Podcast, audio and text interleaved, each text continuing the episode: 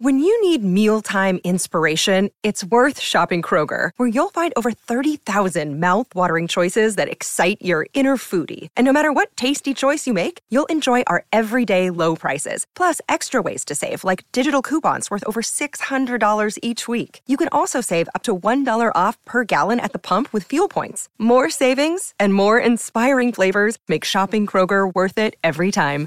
Kroger, fresh for everyone. Fuel restrictions apply. Another day is here, and you're ready for it. What to wear? Check. Breakfast, lunch, and dinner? Check. Planning for what's next and how to save for it? That's where Bank of America can help. For your financial to-dos, Bank of America has experts ready to help get you closer to your goals. Get started at one of our local financial centers or 24-7 in our mobile banking app. Find a location near you at bankofamerica.com slash talk to us. What would you like the power to do? Mobile banking requires downloading the app and is only available for select devices. Message and data rates may apply. Bank of America and a member FDIC.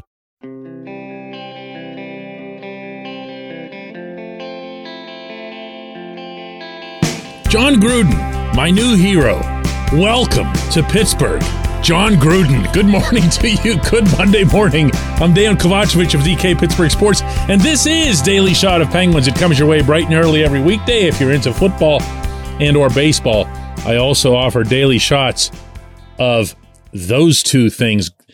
Tonight at PPG Paints Arena, it'll be Penguins versus Ducks the league's oldest team against one of the league's youngest. And if it ends up the way it should, based on the standings, based on precedent, Pittsburgh will prevail. And when that happens, everyone will be like, yeah, everything's fine. Everything's all right. It's not. It's not. The Penguins just went through three hours of essentially sleepwalking against the Winnipeg Jets. And while the Jets are really, really good and put on a heck of a show here, that doesn't alter the home team's lack of effort. They went the next night to Raleigh and lost again for a fourth time, all four meetings to the Hurricanes, and started playing in about the third period. Yay! You know, way to go. And I'm not even talking about, you know, when the goal came or whatever, because the goal was a joke.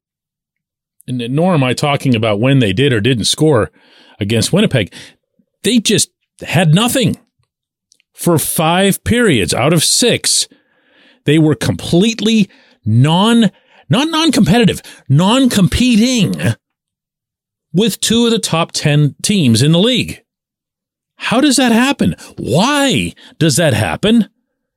And maybe above all else, how is it that Ron Hextall in particular continues to allow it to happen? Because you can't conceivably be thinking to yourself, oh yeah, this is a Mike Sullivan problem.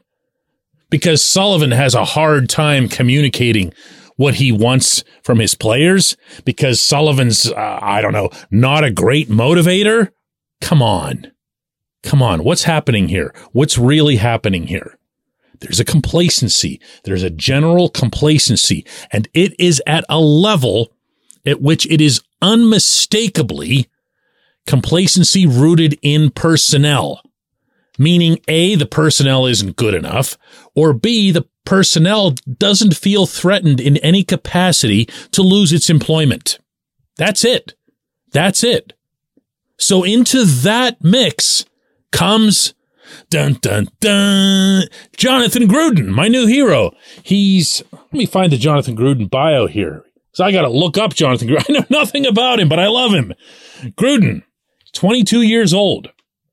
He spent all of this season with Wilkes-Barre Scranton. He's had uh, 11 goals and five assists, plus two rating. And out of those 11 goals, five of them have come in the past three games. Now, Hextall's whereabouts have not been shared with me. I did notice that he's been conspicuously missing from each of the last two Pittsburgh games, which leads me to believe that he's been attending the AHL games, which, coincidence or not, the team was having down in Charlotte, North Carolina, same state where the parent Penguins were. So if Hextall went and spent the weekend where he probably should have spent it, which is watching potential replacements, Good on him.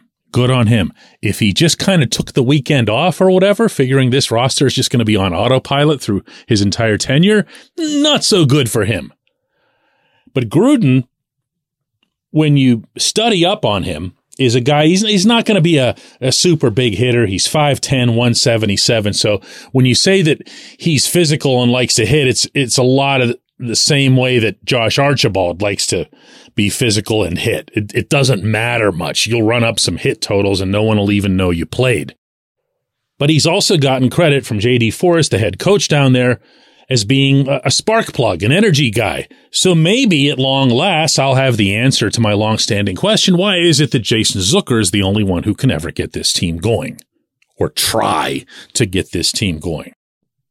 And for the record, I asked Zucker that very question in those exact words after the Winnipeg game. Why are you the only option for that sort of thing? Should the rest of the team be doing more of this?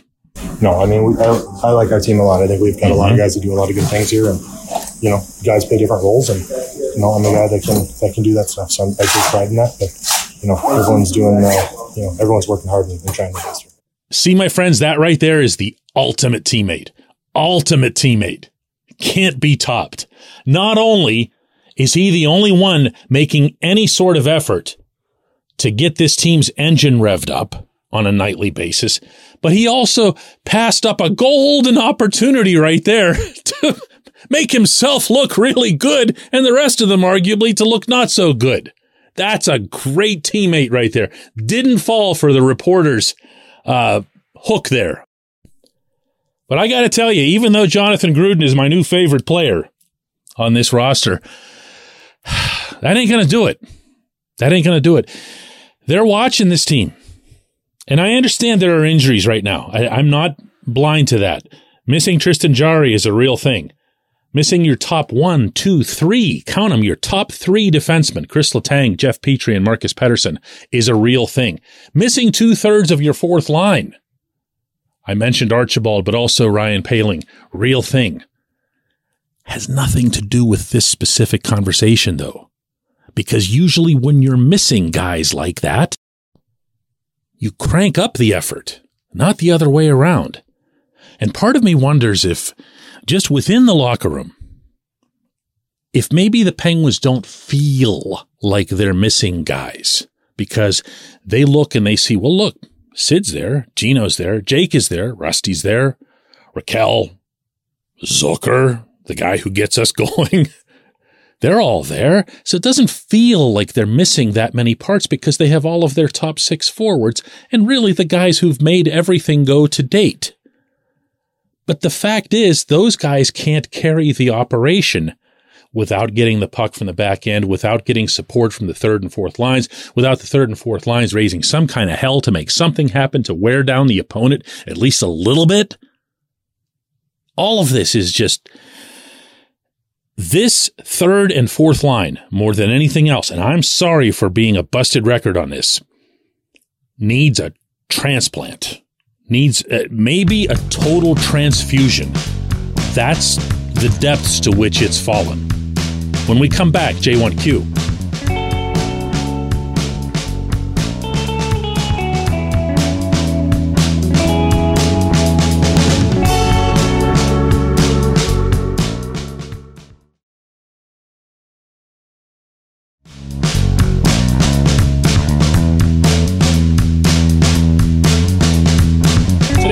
Scott, who asks, DK, why aren't we talking more about relieving Ron Hextall of his duties? His decisions have put the Pens in a no-win situation. They can't trade, they can't demote. There's no pressure on him because there can't be any call-ups. He owns this mess and he should be accountable for it. Scott, I'm not ready to do anything of the kind. Hextall has done more good than bad in my estimation in his tenure here. The Penguins have remained uh, something somewhat successful operation under his watch. And yeah, I know I'm I'm not blind to the playoff failures, but I look at keeping all those guys that he kept this past summer, and I know that it was not some academic process. He was able to pull that off way better than I thought anyone could. And I'm not about to strip credit away from him on that. He also was the one who acquired Rakell for a second round pick, and that looks like a wonderful deal. But you can't just turtle when the team needs you. And this team is only going to succeed, whether it's now in the regular season or in the playoffs, presuming they make them, if they can function in the mold that's intended by their head coach. It's not going to be the other way around. There is a way that this team needs to play. And I'm again going to focus on the third and fourth lines. My belief is that if these third and fourth lines provided even a fraction of the energy that was needed, nobody'd be complaining about anything related to the top two lines. Maybe not even the power play because you'd have more power plays because you'd have more people drawing penalties if your third and fourth lines were doing what they should be doing. But to just watch it, to just shrug your shoulders and say, oh no, this salary cap, and to complain about it, which he's done regularly and publicly. Dude, no, nobody, nobody, nobody forced you to sign Kasperi Kapanen for one year at a low price, let alone for two years at 3.2 million each. Nobody forced you to sign Jeff Carter for two years at age 100. This was on you. This was a self dug hole that never needed to be there. The kind that would pretty much require you to send Ty Smith back after a really nice training camp. None of the stuff that needed to be addressed from a cap standpoint was addressed. Brian Dumoulin is still here, eating up $4 million and costing you goals left and right, including once again this weekend. Is there really no answer for that at all other than to just shrug and say, oh, this darn salary cap? No, I'm not there to answer your question, but I'm also not going to tell you that I couldn't get there. I appreciate the question. I appreciate everyone listening to Daily Shot of Penguins. Let's do another one tomorrow.